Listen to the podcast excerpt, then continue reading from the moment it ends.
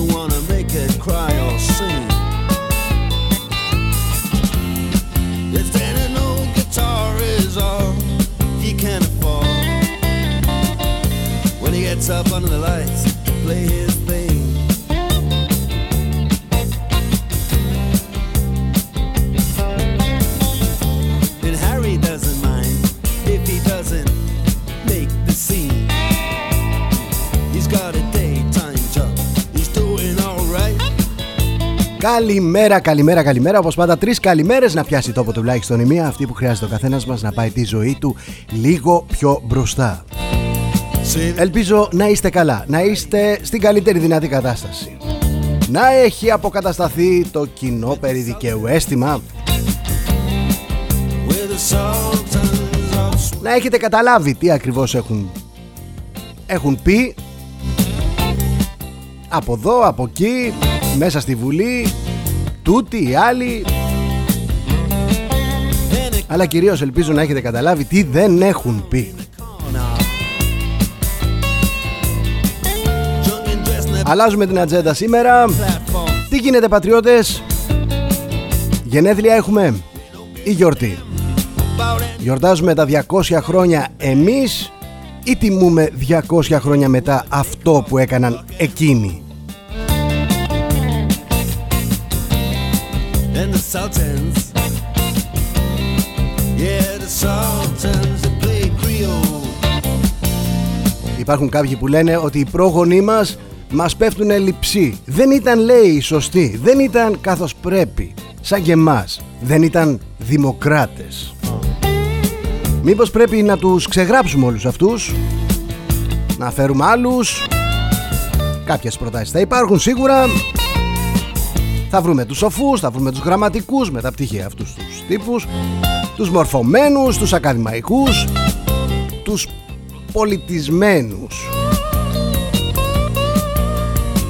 τους πεφωτισμένους.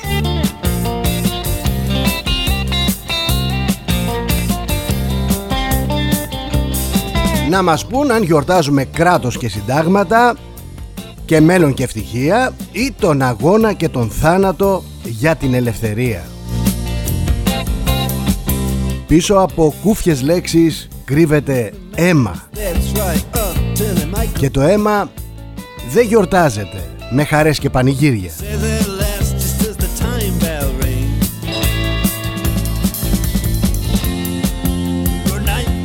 Οι πρόγονοί μας άνθρωποι ήταν ζωντανοί, είχαν σώμα, είχαν ψυχή, άφησαν κόκαλα παντού, σπαρμένα δεξιά και αριστερά. Αίμα χυμένο. Θαμένο πόνο. Σφαγές και σκοτωμούς είχε ο ξεσηκωμός, θρήνους και οδύνες. Και χαμούς και βιασμούς και μυρολόγια. Απ' όλα. Και οι πρόγονοί μας, αυτούς που κατηγορούμε τώρα, δώσανε απ' όλα. Και το έχει και το είναι.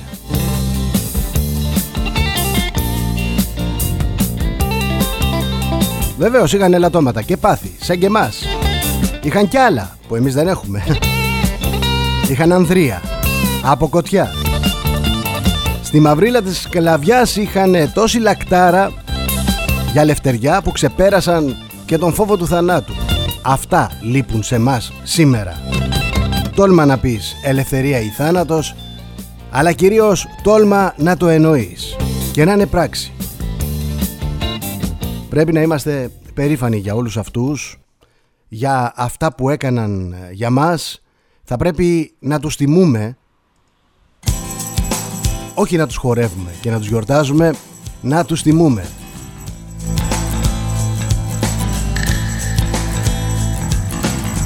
Άνθρωποι αγράμματοι, ελεηνοί, βρωμιάριδες.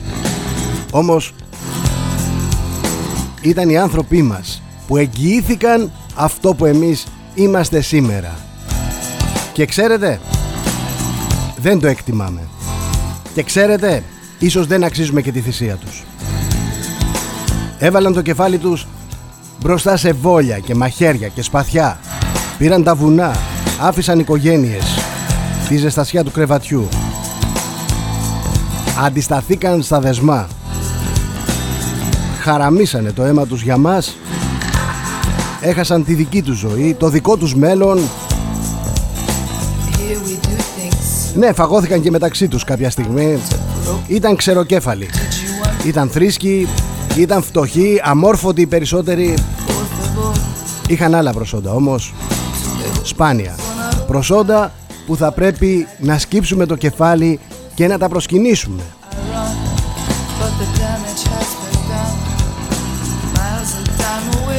Πρέπει να είμαστε περήφανοι, περήφανοι.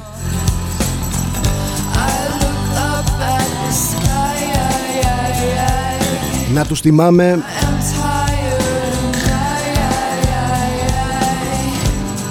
Πρέπει να είμαστε περήφανοι. Και να μην τους κρίνουμε. Όλοι εμείς οι άκαπνοι, οι βολεμένοι μαγορασμένα αγαθά που επικερδώς και επαμοιβή μας προμηθεύουν με χαμόγελα οι διάφοροι προστάτες, οι τοκογλύφοι. Ακόμα ξεπληρώνουμε δάνεια. Τουλάχιστον ας μην γίνουμε τσογλάνια, να μην είμαστε η ντροπή.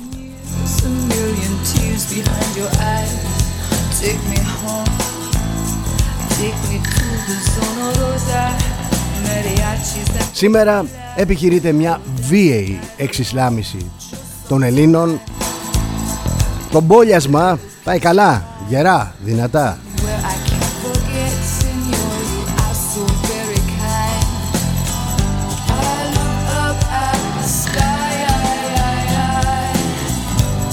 Ωραίες οι κουβέντες στη Βουλή Ε Τα ακούσαμε όλα τι δεν ακούσαμε Δεν ακούσαμε τίποτα για την οικογένεια. Και η οικογένεια είναι η λύση. Είναι η οικογένεια που δημιουργεί θύτες. Είναι η οικογένεια που δημιουργεί θύματα. Νομίζουν όλοι αυτοί ότι υποσχέθηκαν Υποσχέθηκαν. Να αλλάξει λέει το νομικό πλαίσιο για τον βιασμό ενός νέου ανθρώπου. Έχουμε πήξει ορθή πολιτική. Δουλεύουν ακούραστα τα εργοστάσια εκεί στη ΣΥΠΑ, στην Ευρώπη, στα σαλόνια των Βρυξελών για το πώς πρέπει να είμαστε και πώς πρέπει να κινούμαστε. Ξέρετε, θα βάλουμε μαθήματα σεξουαλικής αγωγής στα σχολεία. Και έτσι θα βοηθήσουμε τους νέους. Θα βοηθήσουμε τα νιάτα να πορευθούν με αξιοπρέπεια, με πίστη, δύναμη στη ζωή τους, ε.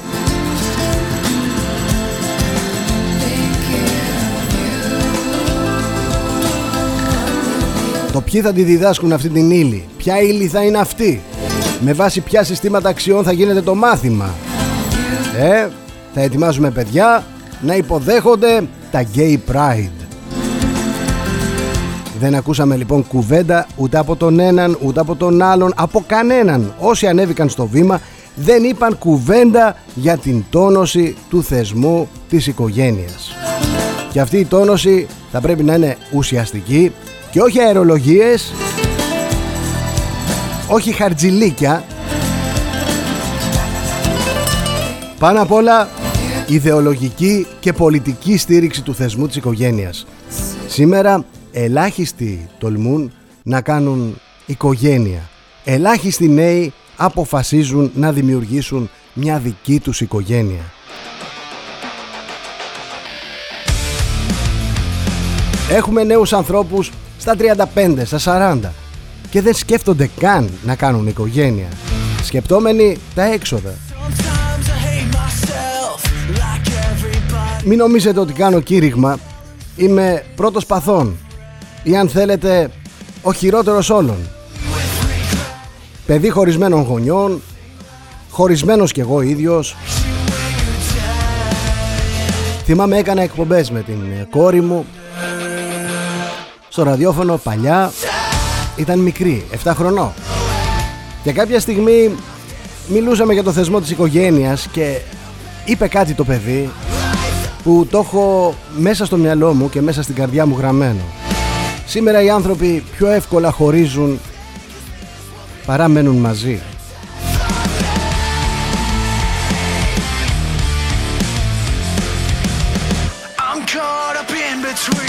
Αν η οικογένεια λοιπόν είναι δεμένη δεν έχει να φοβηθεί κανένας τίποτα.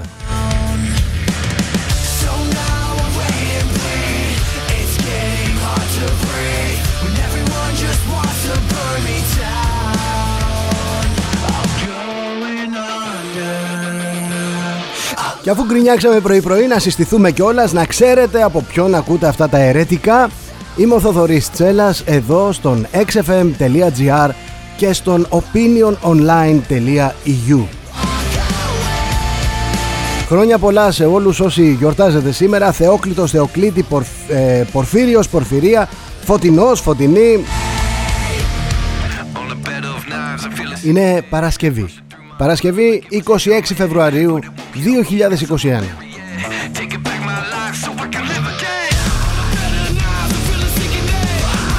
Death of Me λέγεται το τραγούδι. Για σένα που με ρωτάς. Χαίρομαι που εκτιμάτε τη μουσική. Πάμε λοιπόν να δούμε τι είχε γίνει σαν σήμερα Γιατί πολλές φορές το σαν σήμερα καθορίζει και το σήμερα. Τα λέμε αυτά Καλό είναι να τα καταλαβαίνουμε Μπαίνω στη χρονομηχανή και πάω στο 1933 όπου Παναθηναϊκός και Άικα αναδεικνύονται ισόπαλοι 4-4 για το πρωτάθλημα Ελλάδος. Οι πράσινοι προηγήθηκαν 1-0, μετά 2-0 και 4-2, αλλά οι ενωσίτες κατάφεραν να ισοφαρίσουν στα τελευταία λεπτά του αγώνα. Πάμε στο 1936. Έπειτα από μακροχρόνιες έρευνες, ο Φέρντιναντ Πόρσε παρουσιάζει το λαϊκό αυτοκίνητο γνωστότερο ως Volkswagen. Πάμε στο 1969 Κάνει πρεμιέρα στους κινηματογράφους η ταινία «Ζήτα» του σκηνοθέτη Κώστα Γαβρά με θέμα τη δολοφονία του Γρηγόρη Λαβράκη και την αναζήτηση των ενόχων από τον τότε ανακριτή Χρήστο Σαρτζετάκη βασισμένο στο ομώνυμο μυθιστόρημα του Βασίλη Βασιλικού. Βλέπετε το. Σαν σήμερα, πως έρχεται στο σήμερα, ο Χρήστος Σαρτζετάκης διατέλεσε πρόεδρος της Δημοκρατίας. Και ήταν ένας υπέροχος πρόεδρος. Πάω στο 1995 ο τραπεζικός οίκος Barings, η αρχαιότερη επενδυτική τράπεζα της Μεγάλης Βρετανίας καταραίει εξαιτίας των ασύμφωνων οικονομικών συμφωνιών που συνήψε στη Σιγκαπούρη ο 28χρονος υπάλληλος Νίκ Λίσον. Έπαιξε και έχασε στην αγορά παραγόγων 1,4 δισεκατομμύρια δολάρια. Θα αγοραστεί για μία λίρα από την ING.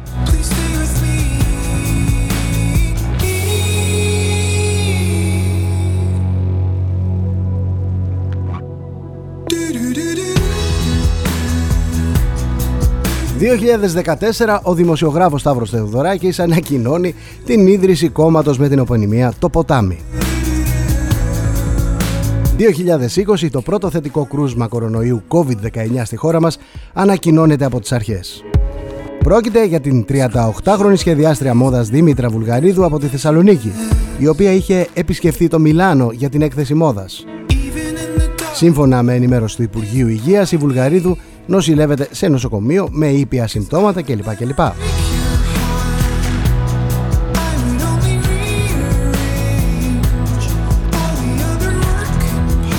Σαν σήμερα γεννήθηκε ο Νικολά Ζωζεφ Κινιό, Γάλλος στρατιωτικός μηχανικός δημιουργός του πρώτου αυτοκίνητου στον κόσμο.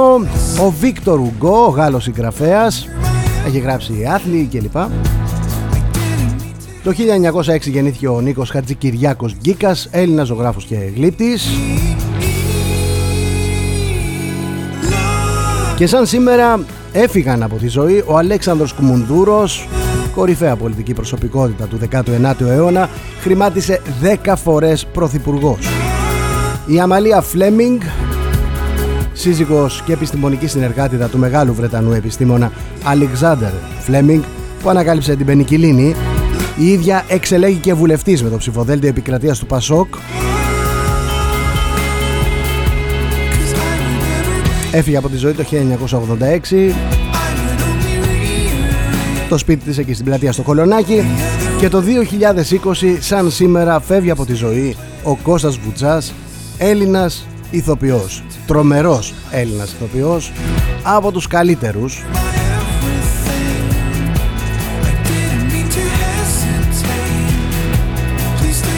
Και αφού είδαμε τι είχε συμβεί σήμερα πάμε να δούμε τι συμβαίνει σήμερα στη ζωή μας τι μας έχει ξημερώσει η μέρα. Παρασκευή 26 Φεβρουαρίου 2021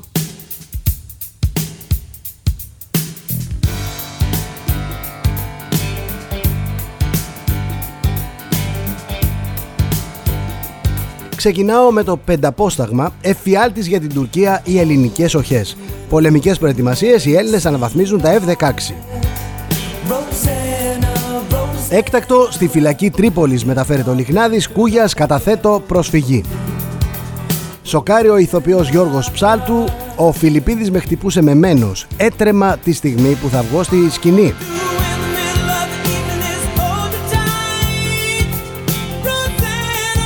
Επιστολή Ελλάδας στον ΟΗΕ αναφορά για λυπηρά γεγονότα από την Άγκυρα. Ήμασταν έτοιμοι για διάλογο από τον Αύγουστο. Συναγερμό στο Ζεφύρι, πυροβολισμοί Ρωμά κατά αστυνομικών.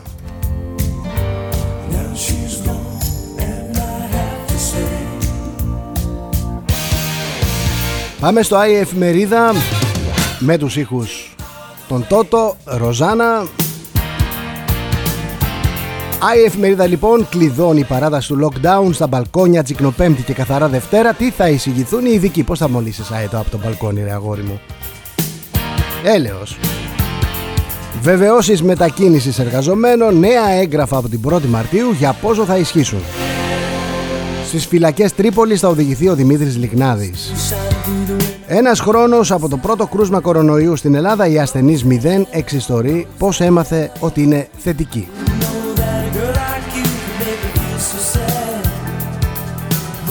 Και πάω στο News Bob ε, Δημήτρης Λιγνάδης οδηγείται στις φυλακές Τρίπολης μετά την απόφαση για προφυλάκηση. Κούγιας για προφυλάκηση Λιγνάδη γιατί χρειάστηκαν 5 ώρες διάσκεψη για μια δικογραφία με 10 φύλλα. Βεβαίως η μετακίνηση εργαζομένων τι θα ισχύει από 1η Μαρτίου όλες οι αλλαγές. Lockdown, φοβούνται τσουνάμι αν χαλαρώσουμε το στίχημα του Πάσχα και τα σενάρια για σχολεία καταστήματα. Βίντεο ντοκουμέντο από άγρια ληστεία έριξαν υπάλληλο φούρνου πάνω σε τζαμαρία. Θα πεθάνεις. Βόμβα Βατόπουλου για ενδεχόμενο νέων μέτρων. Στο τραπέζι υπάρχουν πολλά πράγματα.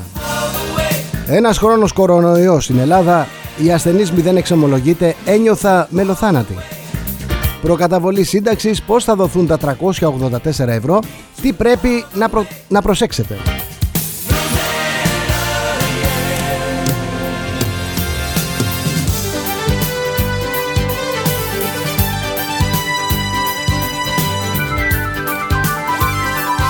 Και πάμε τώρα στο Pro News.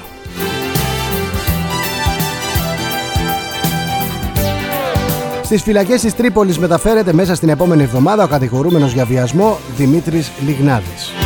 Σοκάρει η καταγγελία του ψάλτου για τον Φιλιππίδη έτρεμα τη στιγμή που θα βγω στη σκηνή. Με χτυπούσε με μένος. Θυμάμαι, θυμάμαι μια παραδοχή του ηθοποιού του Θανάση Βέγκου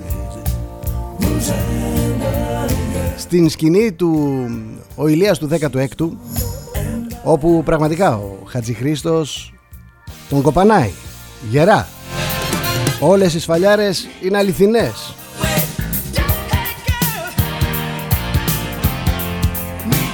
Σε μια βάση μάλιστα φαίνεται και στην ταινία γυρνάει γύρω από τον άξονα του δύο-τρεις φορές. Αλλά αυτοί ήταν άλλοι ηθοποιοί είχαν άλλον κώδικα επικοινωνίας μεταξύ τους Συνεχίζω με το Pro News. Τετέλεστε. Αφού δημιούργησαν τεχνητή πίεση, ανακοινώνουν σήμερα την παράταση του lockdown μέχρι τις 15 Μαρτίου. Ηρωνίες από παγόνι. Θα ψήσετε στο μπαλκόνι σας την Τσικνοπέμπτη, ξεχάστε το Πάσχα. Γέροντας Νεκτάριος Μουλατσιώτης. Δεν είναι μάσκες, είναι φήμοτρα. Εγώ δεν θα κάνω το εμβόλιο Είναι επικίνδυνος άνθρωπος, αποφάνθηκαν ανακριτής και εισαγγελέας και προφυλάξαν το λιγνάδι. Και συνεχίζουμε με το News It.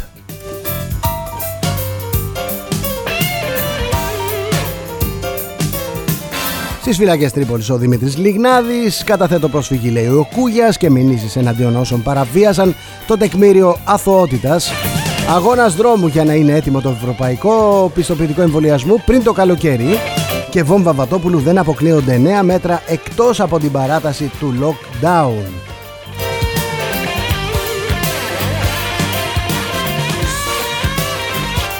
Έχουμε εμπλουτίσει έτσι την ε, βεντάλια μας, την ενημέρωση. Έχουμε εντάξει και το news break μέσα στην ενημέρωση. Εδώ ακούγεται κάθε φωνή. Συστημική, αντισυστημική, Ό,τι και αν λένε τα διάφορα site θέλω να σχηματίζετε άποψη Να τα διαβάζετε. Γιατί όχι; Να παίρνετε και εφημερίδες. Σημασία έχει να έχουμε γνώση για να μπορούμε να έχουμε και ορθή άποψη Το News Break λοιπόν ε, στο πρώτο του θέμα έχει βεβαίως μετακίνηση εργαζομένων όσα πρέπει να ξέρετε αλλαγές από την 1η Μαρτίου. Κατάχρηση μαμούθ του προγράμματος επιδότησης συνεργασία από τηλεοπτικό παρουσιαστή. Φώτης Εργουλόπουλος, ο Αλέξης Κούγιας είναι όπως ένας ανεμιστήρας με περιτώματα. Γερμανός πολιτικός μπλεγμένος σε σκάνδαλο με μίζες για αγορά υπερτιμολογημένων μασκών. Το μήνυμα του Σπύρου Μπιμπίλα για την προφυλάκηση του Λιγνάδη Λυπάμαι Δημήτρη. Το 35% του πληθυσμού του Ισραήλ έχει λάβει και τις δύο δόσεις του εμβολίου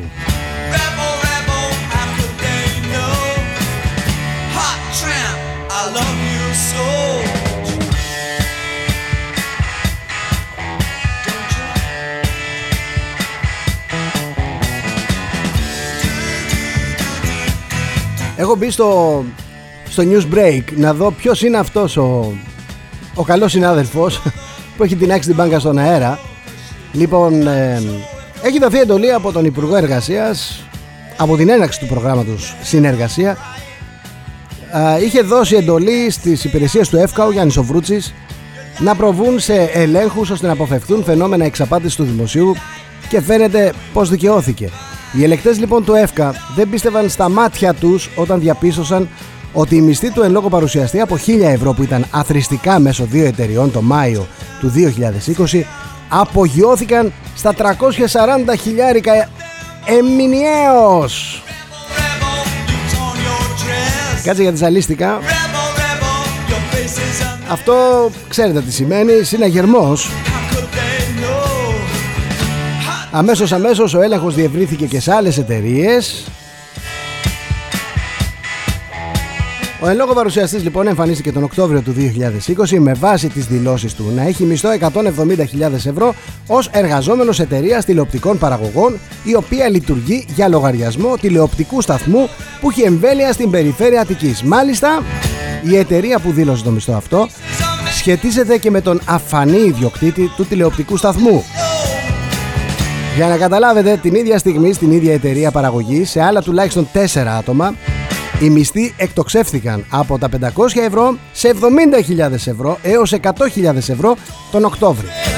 Με βάση τις δηλώσεις αυτές, ο παρουσιαστής αλλά και οι υπόλοιποι θα έπρεπε να εισπράξουν από το ελληνικό δημόσιο ως επιδότηση πάνω από 100.000 ευρώ μέσω του προγράμματος Συνεργασία. Και το κόλπο δεν περιορίστηκε στην εταιρεία παραγωγής αλλά επεκτάθηκε και σε ραδιοφωνικό σταθμό στον οποίο ηγείται ο εν λόγω παρουσιαστής και εκεί τον Οκτώβριο δηλώθηκε μισθός άλλα 170 χιλιάρικα. Φυσικά τα χρήματα δεν πληρώθηκαν ούτε τον Οκτώβριο ούτε και τον Σεπτέμβριο όπου ο μισθός του παρουσιαστή ήταν μόλις 80.000 ευρώ.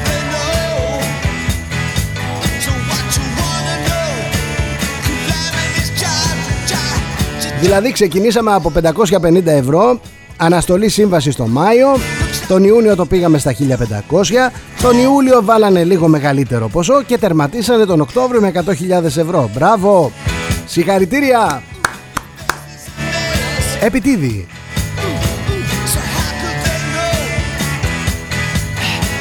Και από ό,τι βλέπω είναι πάρα πολύ επιτίδη. Η είδηση είναι του bankingnews.gr, τη φιλοξενεί το News Break. Δημοσιογράφος που την υπογράφει είναι ο Νίκος ο Καρούτζος. Μπράβο και έβγε.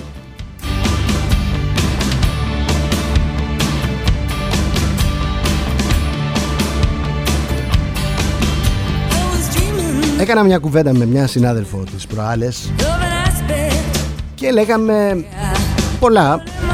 Καταλήξαμε στο ότι όλοι οι χώροι, όλοι οι χώροι έχουν καλούς και κακούς. Το κακό θριαμβεύει όταν το καλό υποχωρεί. Όταν το καλό μένει σιωπηλό.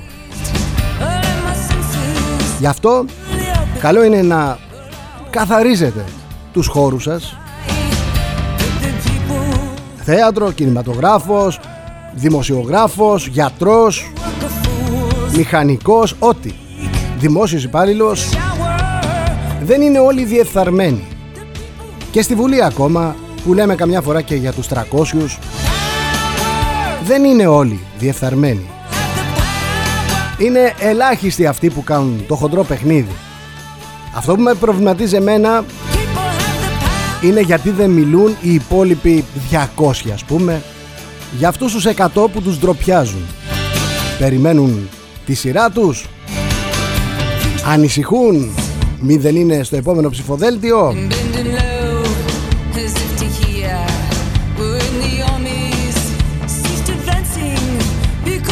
Πάω στο πρώτο θέμα γιατί έχω τραβήξει μακριά.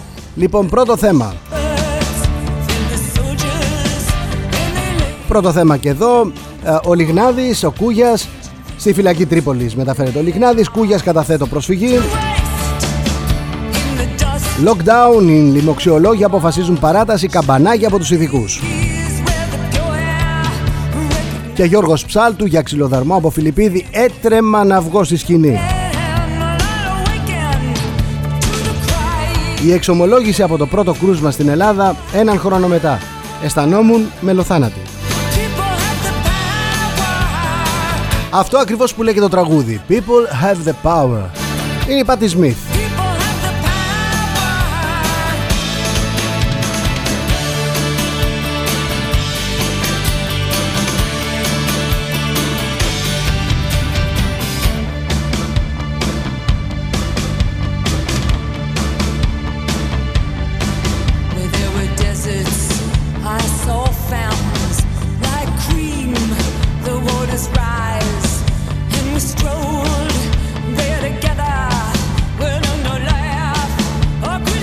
Να σας πω ένα θέμα που υπάρχει στο πρώτο θέμα. Ένας δικηγόρος αναλαμβάνει αφιλοκερδός τα θύματα του Λιγνάδη. Έκκληση σε θύματα του Δημήτρη Λιγνάδη που θέλουν να προσφύγουν στη δικαιοσύνη και να καταγγείλουν τα όσα φρικτά υπέστησαν από τον προφυλακισμένο πλέον στις φυλακές Τρίπολης, σκηνοθέτη και ηθοποιό, απευθύνει ο δικηγόρος Τέλειος Γκαρίπης. Βρείτε τον στα social media, εκεί ανέβασε και την ανακοίνωσή του προκειμένου να σπάσει η αλυσίδα της σιωπής και να φτάσουν στη δικαιοσύνη υποθέσεις που μέχρι σήμερα παρέμειναν στο σκοτάδι. Αυτή η κίνηση προκάλεσε την έντονη αντίδραση του δικηγόρου του Δημήτρη Λιγνάδη, του Αλέξη Κούγια, ο οποίος φωτογράφησε τον κύριο Γκαρίπη, δεν τον ονομάτισε, αναφέροντας χαρακτηριστικά ο κύριος Λιγνάδης μου έχει δώσει την εντολή να στραφώ εναντίον όλων όσων κατακρεούργησαν το τεκμήριο αθωότητας, δικηγόρους, ηθοποιούς, μόδιστερες, παρουσιαστές, αλλά και ειδικά εις βάρος ενός δικηγόρου, ο οποίος εχθές στο προσωπικό του προφίλ στο facebook προσκαλούσε οποιονδήποτε θέλει να καταγγείλει τον κύριο Λιγνάδη να απευθυνθεί σε αυτόν, αναφέροντας μάλιστα ότι αναλαμβάνει και όλα τα έξοδα όλων των διαδικασιών, ευτελίζοντας εντελώς το λειτουργήμα του δικηγόρου.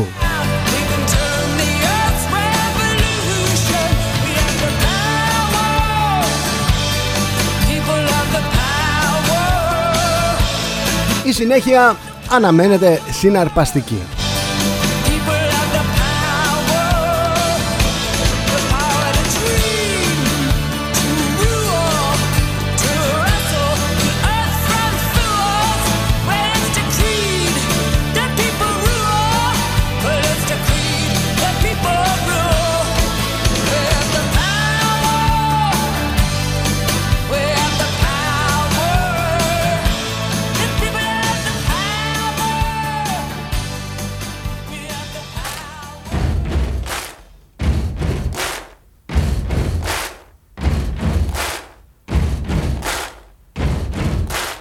Δεν έχω καταλάβει τελικά. Ο Γιώργος Τράγκας συνελήφθη. Τι είναι αυτές οι ύποπτες κινήσεις έξω από το σπίτι και βίντεο και δώσ' του ξανά και δώσ' του μανά; Συνελήφθη ή δεν συνελήφθη;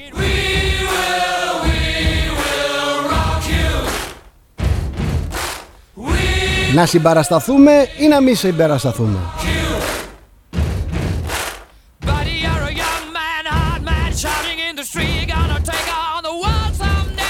Γιατί άμα δεν υπάρχει θέμα, να μην συμπαρασταθούμε.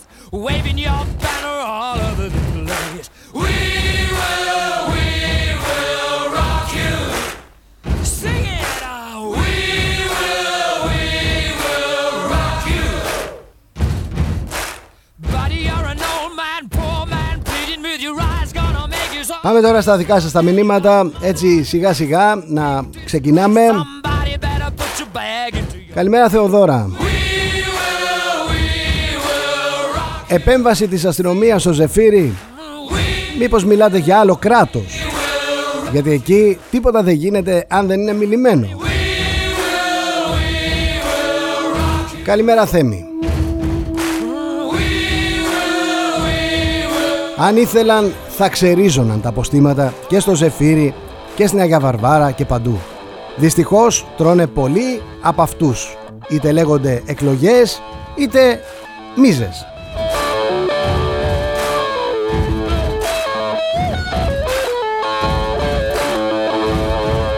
Όσοι είστε από τις περιοχές αυτές όπου η μεγάλη πλειοψηφία είναι Ρωμά ξέρετε και τις δυσκολίες που έχει η συμβίωση. Sorry seems to be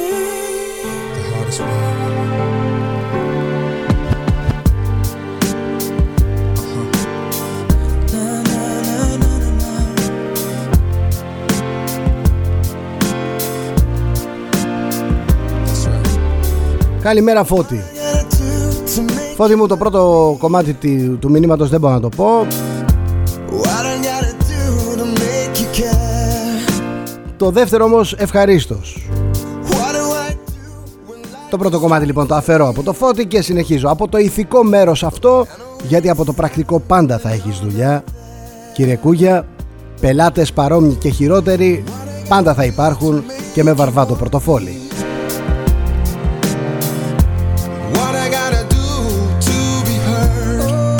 Γεια σου Μαρία, έξυπνο πανέξυπνο. Ο Weinstein της Νέας Δημοκρατίας.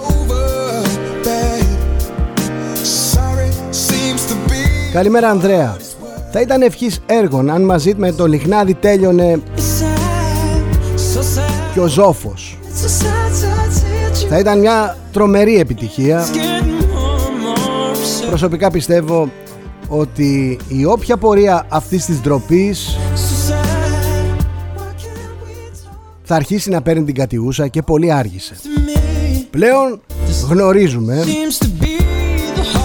και καταλαβαίνουν όλοι γιατί σε όποιον αρέσουν τα σκατά στο βόθρο καταλήγει όπως λέει και ο Νικόλαος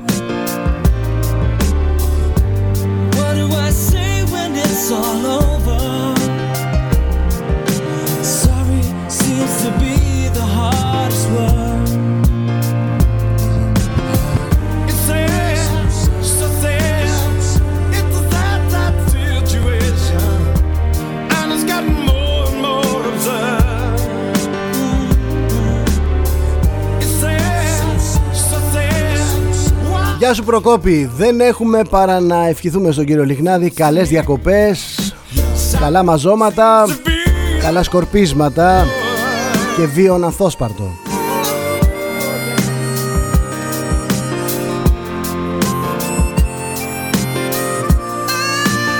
Είναι πολλά τα μηνύματά σας που δεν μεταδίδονται. Καλημέρα Χριστίνα, το συζητούσαμε, μου λέει πριν μέρες ότι θα πάει σε αυτές τις φυλακές. Κανονικά όμως, επειδή είναι προφυλακιστέο, θα έπρεπε να πάει κορυδαλό. Και όταν γινόταν η δίκη, να κατέληγε στις φυλακές εκεί. Τον πήγαν όμως αμέσως εκεί που σημαίνει μπήκαν τα μέσα. Βρήκαν από διοπομπαίο τράγο, αλλά στα μαλακά θα πέσει και όταν γίνει δίκη θα βγει με αναστολή. Ειδικά μόλις κοπάσει το θέμα.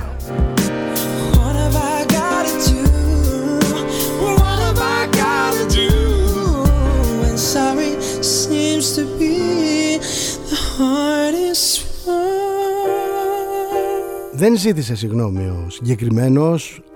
Αν και ο Elton John εδώ λέει Λέει την αλήθεια Sorry seems to be the hardest word Η πιο σκληρή λέξη Η πιο δύσκολη λέξη είναι να πεις συγγνώμη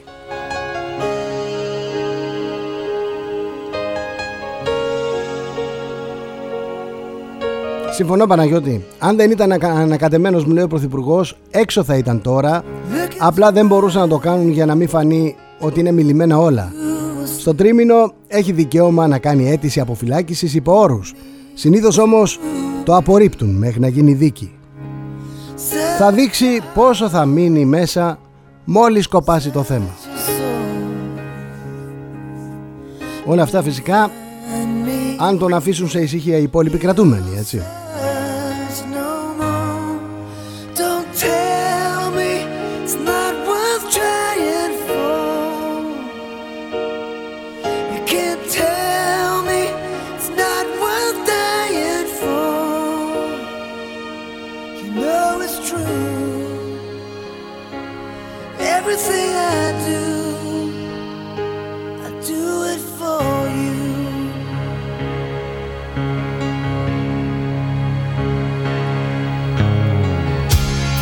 Εντυπωσιάζομαι που παρόλο που έχουν χαθεί οι ερωμένοι ο γέροντας Νεκτάριος Μουλατσιώτης, το είδαμε αυτό στο Pro News, βγήκε και κατήγγειλε ότι δεν είναι μάσκες, είναι φήμοτρα. Και εγώ δεν θα κάνω το εμβόλιο. Είναι δικαίωμα του καθενός να κάνει ό,τι θέλει. Οι άνθρωποι σε μια προχωρημένη ηλικία παίρνουν πολύ μεγάλα ρίσκα. Δεν μπορώ να πω αν παίρνουν ρίσκα αν κάνουν το εμβόλιο ή αν δεν κάνουν το εμβόλιο. Δεν είμαι γιατρός τους, δεν έχω την ποινική ευθύνη.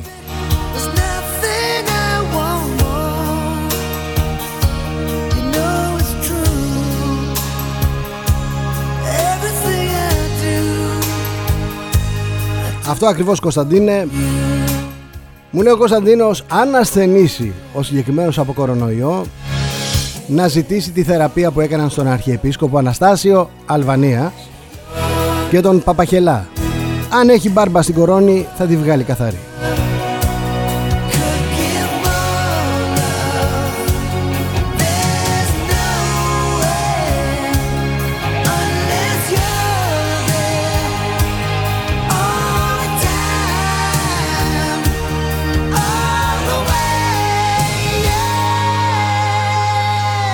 Με αυτά και με αυτά έχουμε μπει σε ένα σπιράλ το οποίο σπιράλ ξεκίνησε από μια μεγάλη μεγάλη ταχύτητα. Και όσο στενεύει όσο στενεύει τόσο επιταχύνουμε σε σημείο που έχει αρχίσει να μαζαλίζει λίγο όλο αυτό. Έναν χρόνο τώρα lockdown. Lockdown σημαίνει φυλακή στο σπίτι ποιο αδίκημα έχουμε τελέσει ώστε να την εκτίουμε υπάρχουν εισαγγελείς.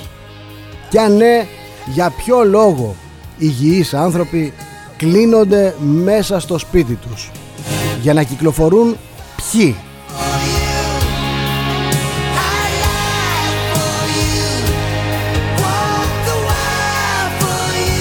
Καλημέρα Άγγελε, τώρα που σκλάβωσαν τον ελληνικό λαό θα τον αφήσουν έτσι απλά ελεύθερο. Το θέμα τους είναι κλείστε τις εκκλησίες γιατί στις εκκλησίες κολλάει αλλά στα μέσα μαζικής μεταφοράς δεν κολλάει.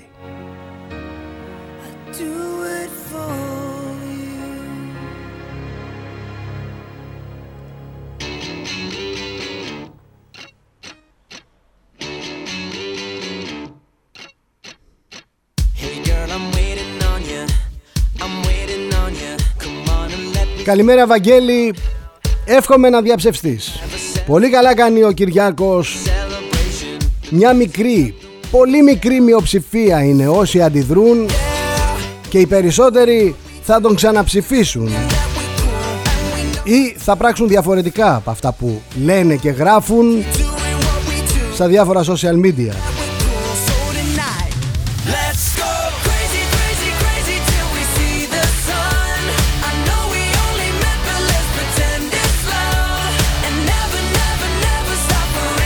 Το ίδιο μου λέει και ο Τάσος. Εξουσία έχουν ό,τι θέλουν κάνουν. Το θέμα είναι εμείς τι κάνουμε Που τους υποστηρίζουμε. Δυστυχώς Τάσο μου δεν κάνουμε απολύτως τίποτα. Πικρή αλήθεια είναι αυτή. Ο Δημήτρης μου λέει 15 Μαΐου εννοούν Αφήστε το Μαρτίου 15 Μαΐου. Ποιου σωτηρίου έτους να ξέρουμε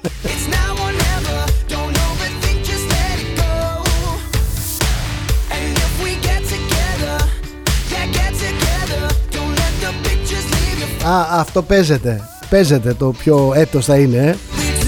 Ε, το καλοκαίρι θα έχει ένα διαλυματάκι, ειδικά άμα παίξουν εκλογές το Σεπτέμβρη, θα υπάρξει ένα διαλυματάκι. Εκλογές, εκλογές, ναι, αυτό, αυτό.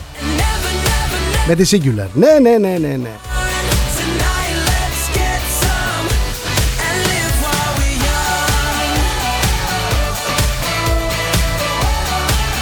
Καλημέρα Αλεξάνδρα. Τι γίνεται ρε εσείς εδώ και μήνες; Βγαίνουν κάθε Παρασκευή να ανακοινώσουν την παράταση του lockdown για μία-δύο εβδομάδες και την κάθε επόμενη Παρασκευή ξανά μάνα τα ίδια. Τι θα γίνει ρε με θα σας χτυπήσω. Εξαιρετικό μήνυμα.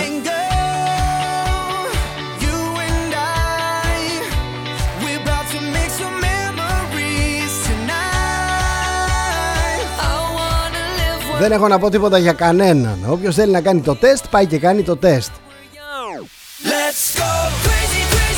Ο Αποστόλης μου λέει ήθελα να ξέρα ποιοι πηγαίνουν και κάνουν τεστ χωρίς να έχουν συμπτώματα. Δεν είναι θέμα αν έχει συμπτώματα. Το θέμα είναι έτσι όπως τα λένε αυτοί, έτσι. Μπορεί εγώ να μην έχω συμπτώματα και να μεταδίδω τον ιό. Και εξαιτίας μου να χαθούν άνθρωποι. Παίζουμε και με το συνέστημα τώρα. Δηλαδή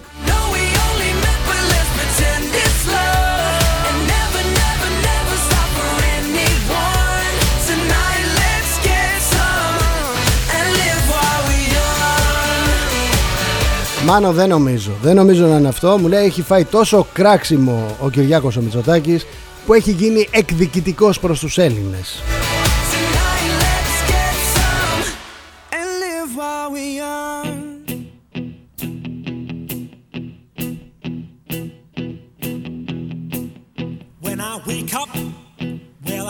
I'm gonna be, I'm gonna be the man who wakes up next to you. When I go out, yeah, Αναστάσια θα το μεταδώσω το μήνυμα Μου λέει μπούκοσαν κάποιοι με λεφτά από τα έσπατα και νομίζουν ότι βγαίνουν από λεφτόδεντρα που δεν θα χρειαστεί να γυρίσουν πίσω. Τους δίνουν πίσω τα μισά που θα έβγαζαν αν δούλευαν και λένε και 50 ευχαριστώ. Το σύνδρομο της Στοχόλμης. Όταν θα τους πάρουν και το σπίτι και θα δουλεύουν τα παιδιά τους για 10 ευρώ ή για ένα κομμάτι ψωμί, τότε θα πούν αμάν. Αλλά το πουλάκι θα έχει πετάξει. Λίγοι και καλοί αγωνίζονται και για αυτούς. Κοιτάξτε πρώτα την πάρτη σας τα λεφτά θα καταργηθούν, μη σας τα φάνε, κοιτάξτε το μέλλον και πάρτε αποφάσεις τώρα.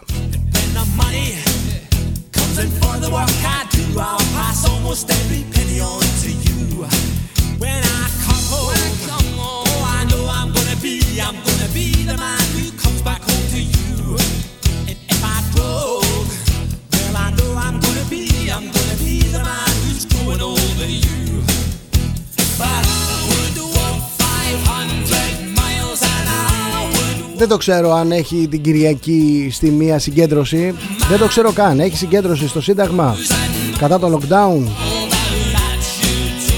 Ποιος τη διοργανώνει δεν ξέρουμε. Τι μέτρα ασφαλείας έχουν ληφθεί δεν ξέρουμε.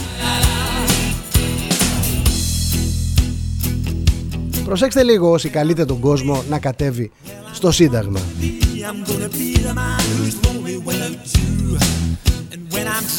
Προσέξτε λίγο γιατί κατεβαίνουν ε, παιδιά, παππούδες με τα εγγόνια τους. Άνθρωποι που έχουν προβλήματα υγείας. Προσέξτε το λίγο. Κατεβαίνουν γονείς.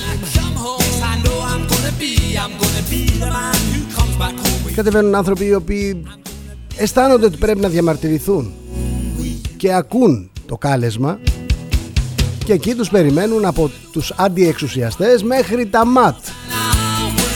Με δακρυγόνα και κακό. Και προσέξτε το λίγο γιατί μια συγκέντρωση δεν γίνεται έτσι τυχαία. Θα μου πεις τώρα Εθοδωρή εκατομμύρια άνθρωποι διαδηλώνουν σε όλο τον πλανήτη σε όλη την Ευρώπη. Και εκεί δεν υπάρχει τίποτα. Εκεί δεν υπάρχει τίποτα και ο κόσμος είναι συντεταγμένος. Δεν ξέρω όμως ποιοι το διοργανώνουν, ποιοι έχουν πάρει τα μέτρα ασφαλείας, τι μέτρα ασφαλείας έχουν ληφθεί, ώστε να προστατευτεί όλος αυτός ο κόσμος που καλείται να συμμετέχει στη διαδήλωση. Προσοχή, προσοχή, προσοχή.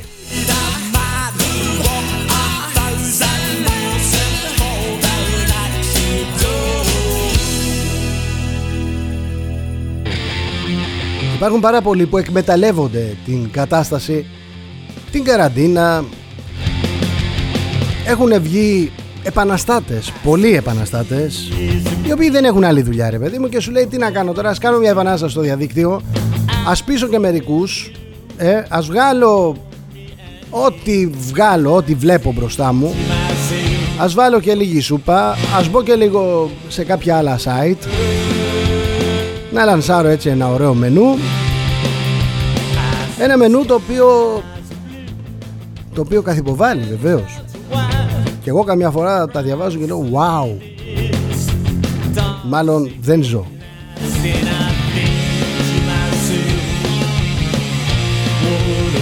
Συμφωνώ κύριε, κύριε Γιάννη, συμφωνώ.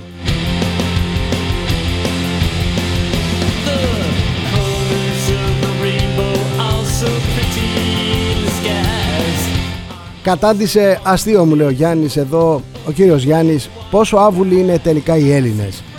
Τόσοι μήνες lockdown μόνο η Ελλάδα θα έχει παγκοσμίω σε λίγο καιρό. Βλέπουν ότι δεν αποδίδει και παρόλα αυτά συνεχίζουν να μένουν άπραγοι. Να σας ενημερώσω κύριε Γιάννη ότι και η Ευρώπη, όλη η Ευρώπη έχει lockdown και μάλιστα η Γερμανία δεν ξέρει κιόλας πότε θα τελειώσει. Έχουν φτάσει στο όριό τους εκεί οι άνθρωποι όπως και εδώ.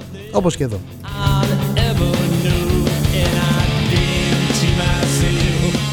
αλλά και σε άλλες περιοχές, σε άλλες χώρες.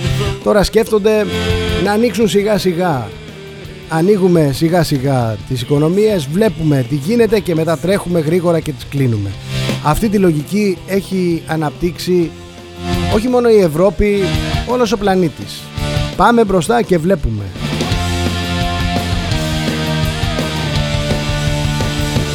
Ναι ρε Θοδωρή μου λέει εδώ. Μου λέει ο Στέφανος να μην ξεχάσεις να φορέσεις και την διπλή αεροστεγός κλεισμένη μάσκα που θα επιβάλλουν.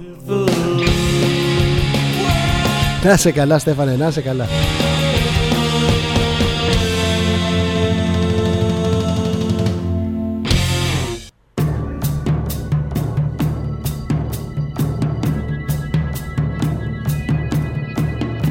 Καλημέρα Αχιλέα. Έπρεπε, έπρεπε μου λέει από την πρώτη καραντίνα να γίνει γενική στάση πληρωμών. Δεν δουλεύω κύριε, δεν εισπράττω. Δεν πληρώνω. Τώρα είναι αργά. Απλά η οργή και η αντίδραση πιστεύω ότι θα είναι χειρότερη όταν και εφόσον εκφραστεί.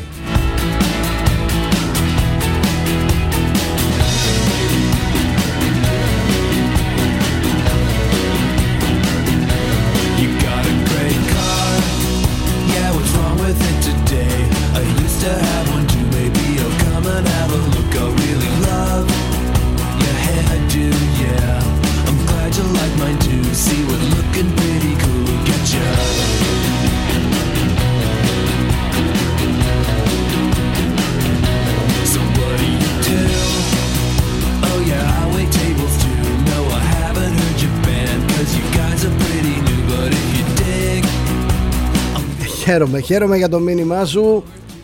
Ναι ρε Πέτρο, ναι, ναι. Παιδιά, δεν έχω πει ποτέ ότι δεν πιστεύω στον κορονοϊό. Είμαι από εκείνους που λένε ότι ο κορονοϊός υπάρχει. Έχουν χαθεί φίλοι μου, έχουν ταλαιπωρηθεί άλλοι άνθρωποι οι οποίοι έζησαν και έχουν περιγράψει τι ακριβώς έζησαν. Υπάρχει λοιπόν.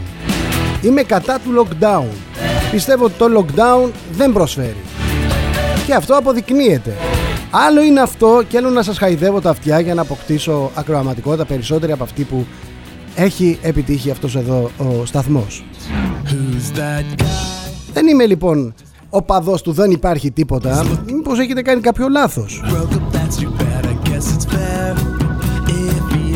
Ίσα ίσα Πιστεύω ότι υπάρχει και θα πρέπει να παίρνονται μέτρα τα οποία είναι εφαρμόσιμα Παραδείγματος χάρη η μάσκα. Η μάσκα και διπλή και τριπλή και πενταπλή να είναι Δεν βοηθάει. Και δεν βοηθάει γιατί τη φοράμε σωστά. Κανένας. Πολύ λίγοι, ελάχιστοι. Φοράμε μία μάσκα και μετά τη βάζουμε στην κολότσεβη. Και μετά την ξαναφοράμε. Και αύριο ξανά. Και μεθαύριο ξανά. Την πιάνουμε στα χέρια μας. Χαιρετάμε τον κόσμο. Πιάνουμε στο σούπερ μάρκετ τα προϊόντα. Με συγχωρείτε με συγχωρείτε. Έχω δει μάσκα μίας χρήσης να είναι λέρα. Λέρα, να τη φοράει ο άλλος 15-20 μέρες.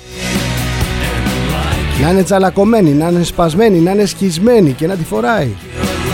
Αυτό, αυτό γίνεται για να γλιτώσουμε το πρόστιμο. Δεν προσφέρει τίποτα στην υγειονομική κρίση. Και επειδή προσπαθούν κάποιοι να μας κάνουν να ξεχάσουμε τι ξέρουμε, τι έχουμε ακούσει. Εγώ όταν πήγα στον κουμπάρο μου που είχε χειρουργηθεί και εγώ και η σύντροφός μου φορούσαμε μάσκα. Όπως μάσκα φορούσε και ο ίδιος όταν μας δέχτηκε. Και δεν μπορούσαμε να τον πλησιάσουμε. Γιατί ήταν χειρουργημένος. Άρα μην λένε διάφοροι ανοησίες. Η μάσκα είναι φήμοτρο και η μάσκα είναι αυτό και τούτο είναι εκείνο και τούτο είναι το άλλο. Είναι ένα μέτρο για να αντιμετωπίσουμε την υγειονομική κρίση. Είναι ένα μέτρο που αποδίδει όμως όταν γίνεται σωστά. Καταλαβαίνετε, ο Μάρτιος του 2021 δεν είναι Μάρτιος του 2020 που δεν ξέραμε. Υπάρχουν αυτή τη στιγμή χώρες που έχουν ακολουθήσει τελείως άλλη πρακτική, άλλη τακτική. Όποιον βρουν να, έχει, να είναι θετικός Αυτόν βάζουν μέσα, στο σπίτι, σε καραντίνα. Δεν βάζουν τους υγιείς. Κάντε λοιπόν χιλιάδες τεστ σε όλον τον πληθυσμό και όσοι είναι θετικοί ας μείνουν μέσα. Όσοι δεν είναι θετικοί δεν υπάρχει λόγος να μείνουν μέσα, δεν υπάρχει λόγος να σταματήσει η αγορά, δεν υπάρχει λόγος να σταματήσει το εμπόριο, δεν υπάρχει λόγος να σταματήσει η ζωή μας.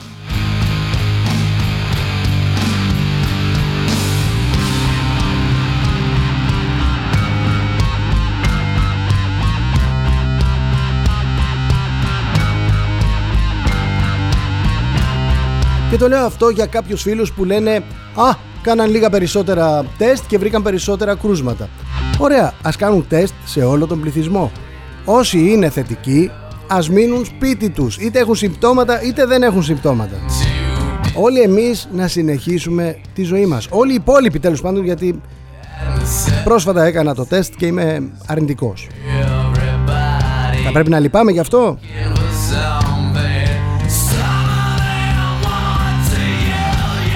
Το lockdown μου λέει η Μαρία το αποφασίζουν οι λοιμοξιολόγοι. Τον τερματισμό του lockdown το αποφασίζει ο Κυριάκος. Ο Κυριάκος προσπαθεί να αναθερμανεί την οικονομία αλλά αυτοί οι παλιολοιμοξιολόγοι δεν τον αφήνουν.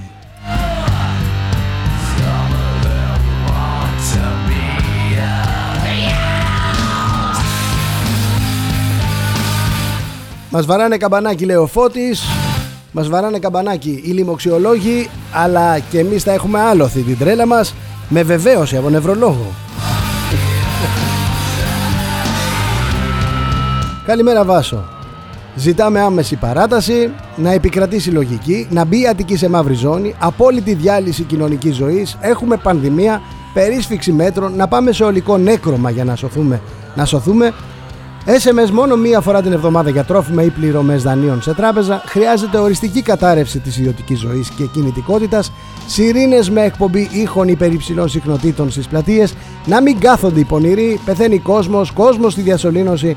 Χτυπήστε την παρανομία στα σπίτια. Μπουκάρετε μέσα, τι φοβάστε. Όπως σε όλο τον κόσμο, εκεί γίνεται η ζημιά. Μετά τις 5 να κυκλοφορούν μόνο τα σώματα ασφαλείας. Ούτε γάτα στο δρόμο μεγάλα οδοφράγματα να περιορίσουν την κυκλοφορία οχημάτων και πεζών, να επικρατήσει η λογική. Διπλή μάσκα ακόμα και μέσα στην οικογένεια. Μονιμοποίηση των SMS ακόμα και στις συναντήσεις κατηδίαν, όπως σε όλη την Ευρώπη. Η κοινωνία το ζητά. Η κυβέρνηση τολμά. Να πω ότι κάνεις πλάκα τώρα, Βάσο. Δεν είμαι σίγουρος για το ύφος. Γιατί κάποια σημεία είχαν μια υπερβολή. Μία, μικρή. Το είδα. Αλλά αυτό είναι κάτι που θα το συζητήσουμε τη Δευτέρα καλώς εχόντων των πραγμάτων εδώ στον ίδιο ραδιοφωνικό σταθμό στην ίδια ραδιοφωνική συνάντηση Μέχρι τη Δευτέρα Καλό Σαββατοκύριακο καταρχήν Κεφάλι ψηλά, ματιά καθαρή και χαμόγελο πλατή Σας θέλω ενημερωμένους, όχι καταβεβλημένους.